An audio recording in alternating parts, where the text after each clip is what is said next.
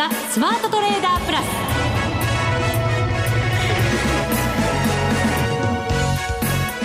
全国のリスナーの皆さんこんにちは。内田まさです。ここからはザ・スマートトレーダープラスをお送りしていきます。この方にご登場いただきましょう。国際テクニカルアナリスト福永博之さんです。こんにちは。よろしくお願いします。よろしくお願いいたします。ます。さてさて、日経平均株価、今日も小幅でしたけど、はい、プラスで終わりましたから、7日独身。ね7日独身ですね。ねもう本当にあのここまで来るとですね、えー、もう明日 S q ですけどもね、はい、えー、どあのオプション S q ですけどもどんなふうになるのかちょっと楽しみではありますね。ね先週の福永さんもなんか慎重じゃなかったですか、はい、いや株価は上がってないですよね 月曜日上がっただけですからね。まあ確かにそうなんですけどね。その後上がってませんもんね。そうするとじゃあ何ですか？その慎重姿勢まだ崩さず、はい、いやそれが今の一言じゃないですか。明日のオプションスキルの後どうなるかどうなるんでしょうね。ね。そこが知りたい。いやいやもうあの言っちゃっていいんですか？まだです。この後のコーナーでお願いします、ね、そうです、そこ肝ですもんね。ねそこはそうですよね、はい、あとドル円もどちらかというと動きはちょっと、こちらも緩慢ですしね。そうなんですよね。123円台つけて、ね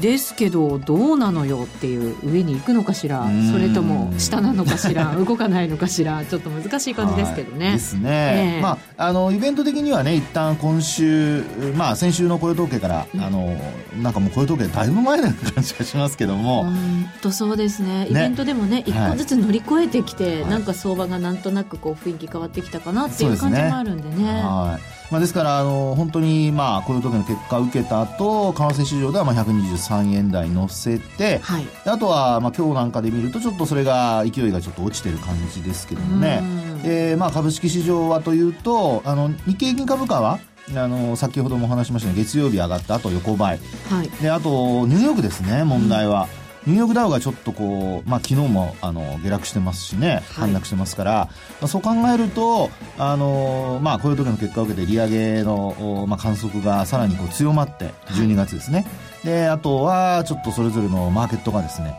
なんかポジションをどっちに動かそうかと。いろいろなんかこう手探り状態っていう感じですかね。そうですね。はい、アメリカ市場は今その利上げを織り込んでる最中なんです。うんねこれあの8月の時点であるいは9月にかけてですねあの大きく下落しましたよねニューヨークも。ですからそこで織り込んだという、まあ、見方もあれば、うん、実際に今の内田さんの話のようにですね、えー、まあ、もう一回ここでね、あの、ポジション調整、あるいは業績発表も見て、はい、まあ、そこからのポジション調整という、まあ、二つ多分見方があるんだとは思うんですけども、えー、この前の雇用統計もね、本当に数字見て、はい、おやっぱり上げるのかっていう、なんか現実的になってきたって感じもありますしね。ね、本当そうですよね。えー、ですから、まあ、そう考えると、やっぱりこれからの動きというのは、あの、まあ、後でもちろん詳しくお話しますけども、はい、まあ、少し、あの慎重姿勢あるいはちょっと手探り感というかですね、うん、えー、さらにはちょっと神経質な動きも、うん、あの考えられそうですので、えー、まああそういったところ株価の動きには一つ注目なのとあとはやっぱりどうしてもあの季節要因でいうと、はい、もうね、年末まであと2か月切っちゃいましたから。ね、なんか落ち着かないシーズンになってきましたね。そうするとね、やっぱりクリスマス商戦とかいろいろありますからね。この前の中国の独身の日っていうんですか、はい、1111で、ねはい、昨日ですよね。昨日ですね。まね、えー、なんかネット販売でずいぶん安くいろんなものが売られたようでしたけど。ね、それでなんか、あの、年率換算で同じ時期だと50%伸びてるとかっていうあの、アリババのすごい数字ですよね。CEO が言ってましたけど。えー、まあそのネットで買うっていうのが随分ね、はい、あの早くに拡大したんだろうなっていうのもあるんでしょうけれども。えーはい、そうですよね。うん、まあでも伸びがね、あのまあ日本で我々がよく聞く爆買いっていうのと、はい、同じようにネットでも中国の人はそれだけ買ってるという、うん、すごい購買意欲ですよね。そうですね、えー、ここからの中国もそういうところからでも占っていかなきゃいけないわけですから、はい、なかなか難しくはありますよね。そうですね。はい、今日もアドバイスたっぷりいただきましょう。そして今週は月一ゲストマネックス証券チーフストラテジストの広木隆さんにもご登場いただきまして、はい、マーケットについて幅広い視点で解説いただこうと思います。どうぞお楽しみに。はい、それでは番組進めてまいります。この番組を盛り上げていただくのはリスナーの皆様です。プラスになるトレーダーになるために必要なテクニック、心構えなどを今日も身につけましょう。どうぞ最後まで番組にお付き合いください。この番組はマネックス証券の提供でお送りします。スマートトレーダー計画、よーい、ドンさて、まずは大引けのデータお伝えしましょう。日経平均株価7日続伸6円38銭高19,677円77銭です。トピックスは安くてマイナス1.75ポイント、1593.57ポイント。安くてと言っても非常に小幅で終わっています。えっ、ー、と、値上がりが975銘柄ですから、全体の51%値上がり、はい、その一方で41%、まあ42%ぐらいかな、が下落ということですね。うん、そうですね。はい。あのー、まあ今の内田さんの話にありましたように、まあ値上がり銘柄の方が多くて、で、日経平均株価の方は小幅高で、うん、えー、まあトピックスの方は小幅安というふうな、はい、まああの、どちら、まあどっちつかずというかね、そんな、あの、今日の株式市場の一日だったということにはなるかと思いますね。はい、新興市場も見ると、マザーズ指数はマイナスですけど、ジャスダック平均はプラスとか。はい、ね、本当に、あの、まちまち状態ですよね。うん、で、あと、あの、まあ、ボリュームですね、売買高売買代金見ると、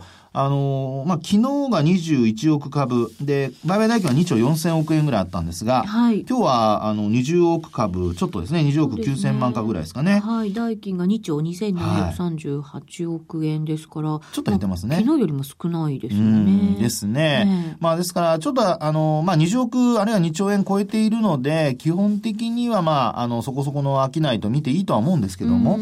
えー、まあ、そのあたり、こう、少しこう減少傾向っていうところでですねですね、えー、株価の方も、あの、なんとなく、あの、上がってきたんだけど、こういう時の結果を受けて、あるいは、あの、円安になったことを受けてですね、うん、株式市場、先ほどお話しましたように、月曜日上がったんですけど、はい、まあ、その後はもう本当になんか、あの、少し、こう、下げて始まると戻すっていうような、うん、まあ、いわゆるあの、陽線が、小さな陽線が何個も連なってるって形なんですよね。はい、そうなんですよね。陽線なんだけど横ばいっていうね。うん、なんか面白い形。そうですね。で、はい、こういうのは、あの、3つ続くと、うん、あの、この陽線をですね、えー、赤っていうふうに呼んで、うん、陽線を赤。はい、赤と黒ですね。はい。で、あの、まあ、これ昔の坂田五法とかで言うと、赤三平とか言ってですね、うん、あの、赤い、まあ、要は陽線が、こういうふうに、こう小さな陽線が3つ繋がって、連なってですね、まあ、その後、あの、上がっていくっていうのをですね、えー、こう赤三平っていうのが出ると、強気のサインとかってよく言うんですけどね。へえ、ってことは今の状態は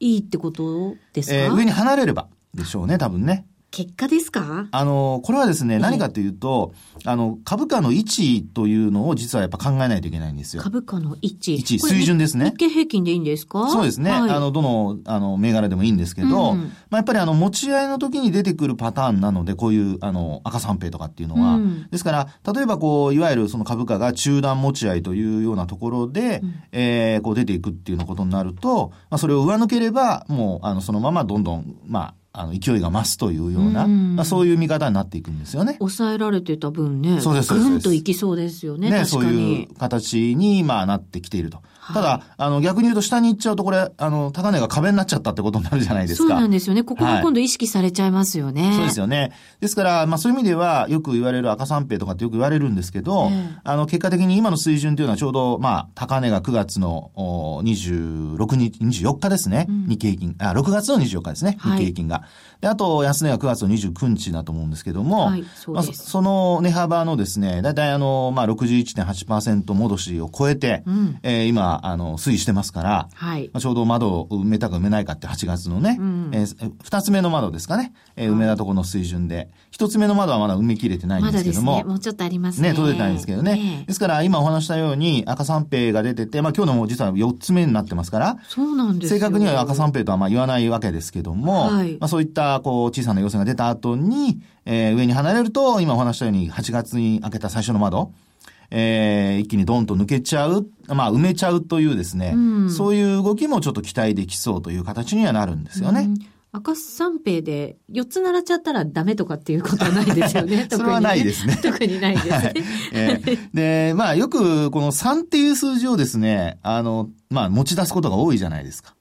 例えば、あの、そうですね、えー、小回り3ヶ月とかね。はあ、相場の中でもそうです。サイクルとかでね、よく言いますよね。二度あることは三度あるとか、三度目の正直とか。三度目の正直とかね。相場用語ではないですけどね。ねまあでも、あの、そういうふうにですね、あの、まあ、坂田五法とかってそういう昔からそういう言葉をね、あの、一つ、え意識されて作られているのかどうかわかりませんけども、まあ、あの、そうやって、こう、我々の身近にある言葉、あるいはその、例えとして使われている数値がですね、そういうふうに、あの、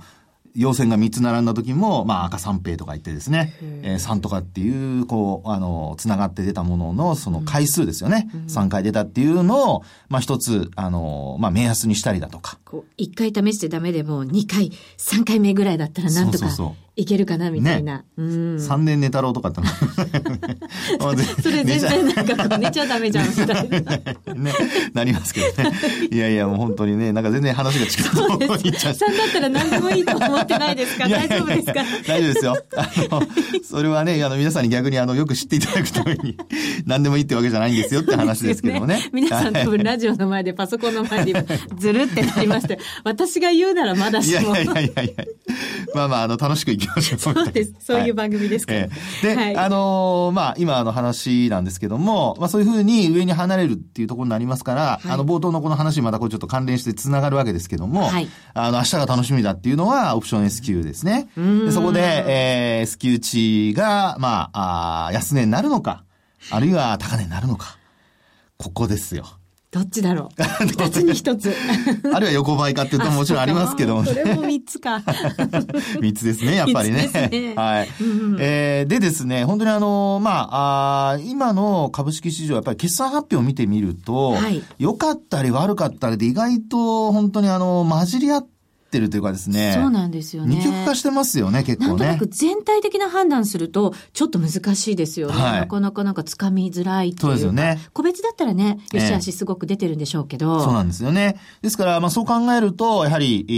ー、こう株式市場は、まあ年末までの動きを考えてもですね、はい、えー、外部要因、要するに外部環境で何かやっぱり支援材料が出てこないと、うん、まあ独自に動くにはですね、ちょっと、あの、今回期待されていた決算発表自体が、まあそれほどこう材料にならないとなるとですね、はい、指数を押し上げるにはちょっと心もとないのかなっていうところは言えますよね。それからあとさっきの話で言うと、あの、さっきの話というのは7連投って話ありましたよね。はい、で、これってサイコロジカルラインで言うと、もう83.33%まで今来てるんですよね。うんですから、まあそこを考えますと、あの、これ過去もですね、やっぱりあの、最高直近で言うと12連投したことも一回あるんですけど、はい、その後に実は株価はやっぱり難聴になってるんですね。ですから今回の S q を、まあ境に、えー、株価がもし反落し始めたとなると、ちょっと一旦やっぱり調整気分が出てくる可能性ありますからね。そこはやはり、あの、日本株にとっては、今お話したように決算発表が、まあ、あまちまちで、えー、判断としては難しくなってるっていうことと、それからあと、おまあ、日銀も動かなかったってことありますよね。はい、まあ、11月には日銀の金融政策決定会合もう一回確かあるかと思うんですけど、はい。はい。まあ、そんなこと考えつつですね、えー、まあ、今度はじゃあ何が要因かというと、為替。そうなんですよね。はい、ただ、この為替もちょっともたもたした感じですかね。123円まではね、はい、ぐぐっときましたけど。そうですよね。はい。ですから、そうなるとですね、今度あの、まあ、あの、来週、確か日本の GDP が出たりだとかね。はい。それからあと、アメリカの方でも、経済指標の発表がありますので、まあ、そのあたり、また強い数値が出てですね、えー、ドル円押し上げるようなあ動きになるのかどうか、うん。今日見る限りですとですね、一応この持ち合いでちょっと落ちてきている中、あの、勢いが止まってきている中ででですね、はい。えー、一応プラスシグマが、うん、あサポートというかですね、えー、まだだいぶ下にはあるんですけど、ちょっとプラスシグマに近づきつつあるのかなっていうのはちょっと考えておかないといけないかもしれないですね。で私が見てるのはあの21日の移動平均線で見たプラスシグマでございます。はい。はい、これも、あの、雇用統計の発表を受けて123円台、まあ、後半、ミドルのちょっと上ぐらいですかね、はい、ままで行って、3日間調整してきてという形になってるわけですけど、はい、ただ、動いてる幅は小さいんですよね。ね。小さい陽線が、陰線がこれは3つですよ。はいいや、本当そうですね。えー、ですから、あの、まあ、5日移動平均線だとかそういったものを割り込んで、うん、で、なおかつ、最初はプラス2シグマを超えたんですけども、まあ、プラス3シグマの手前のところ、うん、まあ、あの、雇用統計の翌営業日ですね。はい、今週の月曜日で、えー、そこに届かず、プラス2シグマを下回ってから、まあ、ちょっとこう、だれてきているような形になってますので、やっぱプラスシグマをサポートにもう一回上に上がれないと、うん、ちょっと、あの、ドル円的にもですね、値動きがちょっと重たくなってくる可能性はあるのかなっていうところでしょうね。ここまでずっとこう持ち合い相場が続いてきた中で、ようやく上っ離れたかなと思った動きにしては、はい、あんまり勢いが強くない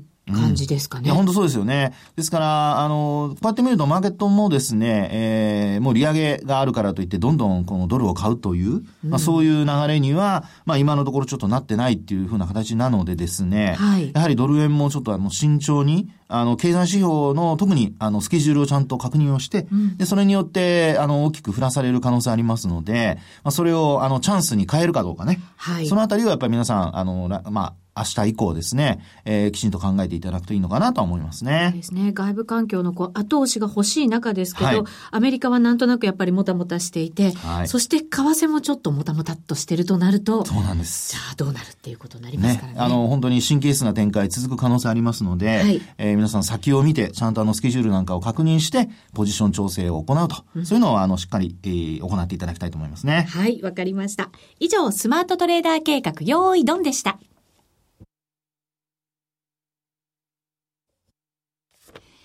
さて、この後はですね、ザ・スマートトレーダープラス今週のハイライトをお送りする予定でございますが、えー、この後、マネック証券チーフストラテジストのひろきさんにご登場いただきまして、お話たっぷり聞いていただきたいと思います。ザ・スマートトレーダープラス今週のハイライト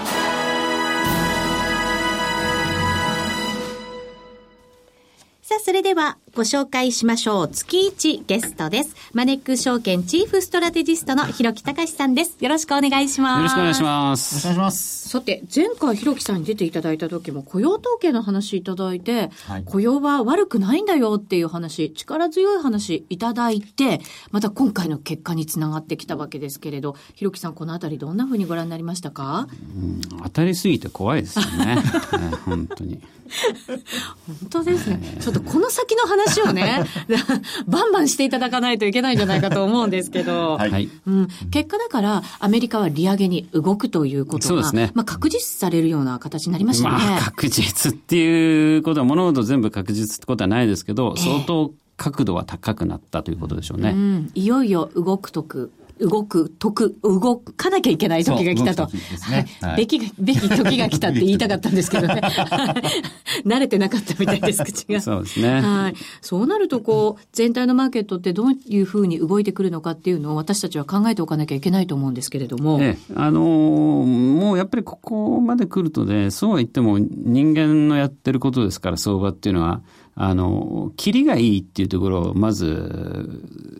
意識するんですよね。キリがいい、うん、キリがいいっていうのは要はもう年末だってことですよ。簡単に言っちゃうと。はいで、ね、特に外国人はクリスマスの前でね、うん、ほとんどこう、ポジション手締まってお休みに入りますから、うん、もう実質こっからあと1ヶ月勝負ってことでしょうね。実質的にこっから12月の FOMC まで約1ヶ月の勝負だっていうことですよ。そうすると、こっから1ヶ月ってあればね、もうドル高のトレンド一本かぶれていいんだろうっていうことだと思いますよ。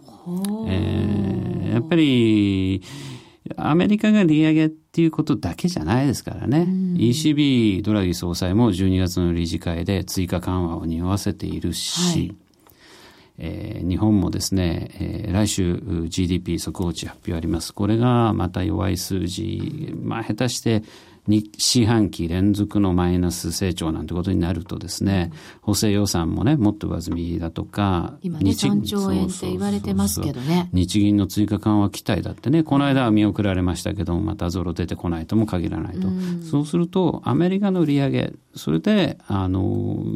ECB の追加緩和、日銀ももしかして追加緩和期待かもしれない。はい、から、イングランド銀行だって利上げだと思ってたのが、これをまた引いちゃってるスタンスで。そうなんですよね。もうドルどっぽ高みたいな格好になっちゃってるじゃないですか。えー、この構図が早々のことじゃ崩れないですよ。アメリカの雇用統計の中でも非農業部門の雇用者数、この間はものすごいびっくりした逆にポジティブサプライズだったわけですよね。その前はネガティブサプライズ14万人、はい、20万人を大きく回る。触れが大きくそもそも、この番組でもお伝えしたかと思いますけど、アメリカの雇用者数って全体が1億何千万人っていう数字だから、それが毎月どのぐらい伸びていくかっていうのは当然ブレるわけですよね。はい、だから、あと、あの、12月の FOMC までもう一回12月の上旬に4日かな、あの、雇用統計見ますけれども、はい、これがどうなるかわからないんですよ、はっきり言って。ブレるかもしれないと。ただこれが多少ブレたところでね、アメリカはもう売り上げ、これも近い時期に、で、他の主要国、こちらはもう緩和モード。この構図はそうそうひっくり返らないですから、うん、えー、来年になったらまだこれは話はわかんないけど、少なくとも年内12月までのクリスマス前までのね、はい、あと一勝負っていうことであれば、そのシナリオにみんなかけてっても間違いないんじゃないかなっていう気がしますけど。時給のところがこう上がってきたのも、これもまた力強いですよね。そうですね。だから前回あの、非農業部門の雇用者数が伸びなかったのは、えー、逆に言うと、企業が賃金をね、上げなかったから、うん、うん、こんな数、こんな賃金じゃ人が集まらない、人手不足っていう、そういう雇用のミスマッチだっていうお話したかと思うんですよ。はい、だから、あの、今までパートタイマーで甘んじてた人たちとか、ずっと長期失業にあった人たちとか、まあそういうどっちかっていうと弱い立場の人の雇用がガッと進んで、うん、まあ言っちゃなんだけど、ちゃんと人たちはこんな給料じゃ集まらない状況にもうなってきたっていうことなんですね。だから、えー、時給のところもようやく6年ぶりぐらいですかね、高い数字、前年比で2.5%って言ったら、になってきたと。だからいよいよ上がらない上がらないって言ってた賃金もですね、これはお金払わないと人が集まらないという状況になってくれば、うんはい、えー、やがて賃金上昇にも火がついてくる、そうですね、ということこういうのもある程度のところを超えちゃうと、やっぱりさらに加速していくっていう感じのイメージですよね。そうですね。しばらくね、あの、そんな簡単にトレンドは変わらないんだろうとは思います。うん。これ時給も上がってきて、もちろん雇用も完全雇用に近いっていう形になって、プラス、原油が安いっていうことになると、クリスマス商戦って言ったらアメリカ随分期待できるような感じのイメージ、私単純に思っちゃうんですけど。そうですね。えー、だからまあ、もともとその消費が強いっていうのはね、さっきもあの中国の昨日の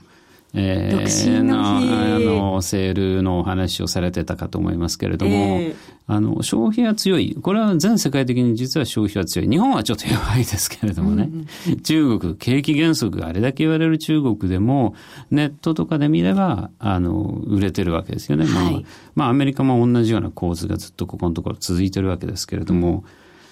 ただね、あの、さっき霧っていう話をして、はい、年内に限ればっていう話をしたじゃないですか。はい、これがまた年明け、来年1年間、その先行ってみたらね、これまた話は違うんで、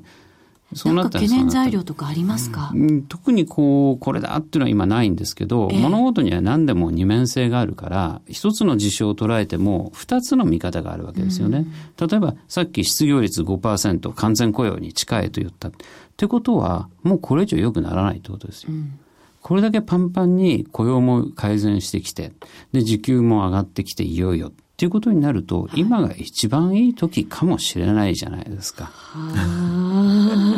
えー、世の中で今消費はものすごい強いんですよ。えー、だけど非製造業は弱いという、こういう、あ、ごめんなさい。製造業はダメ。はい、消費のような非製造業、サービスセクターはいいって、こういう二極化が続いてるんですよね。そうです産業構造はね、随分変わってるんだと思うんですけど。うん、これいつまでもそういうのって続くのかな、果たしてっていう格好じゃないですか。はいあの、非製造業はいい。だけど製造業は厳しい。じゃあ製造業で働いてる人たちって、やっぱりあんまりパッとしないわけだから、はい、いつまでもその消費の強さっていうのがカンカンに続いていくっていうのは難しいんじゃないかなっていう気がしますけどね。まあこれはまあ今すぐどうこうって話ではないんですけれども、はい。年末に限ってはまあキリがいいところまではなんとか、はい、いけるんじゃないかと。はい、いうことになりそうですけれどね、その後はやっぱりいろんなこう外部環境なんかも見ながら慎重にやっていかなきゃいけないということなんですね。そうですね。これ、利上げした時って、あの、結構過去のケースと動きを比較して、はい、やっぱりこういうふうに動くんじゃないかって予想される方もいますけれど、ひろきさんど当然、あの、そういうことはまあ商売ですからやるわけで、過去のアメリカが利上げになった時の、えー、アメリカ株がどう動いたかっていうケースをですね、えー、いろんなパターンで分析してるんですけど、はい、もう一言で言って、最初の利上げでそこで株がダメになってしまうということはないんですよね。うんはい、あのずっと利上げが続いていって、えー、それでまあアメリカ株がピークアウトする。平均するとですね、最初の利上げから25か5ヶ月、だから2年間はアメリカは上がり続ける。はい、で、率にすると30%以上上がる。っていうのが過去のパターンなんですよ。はい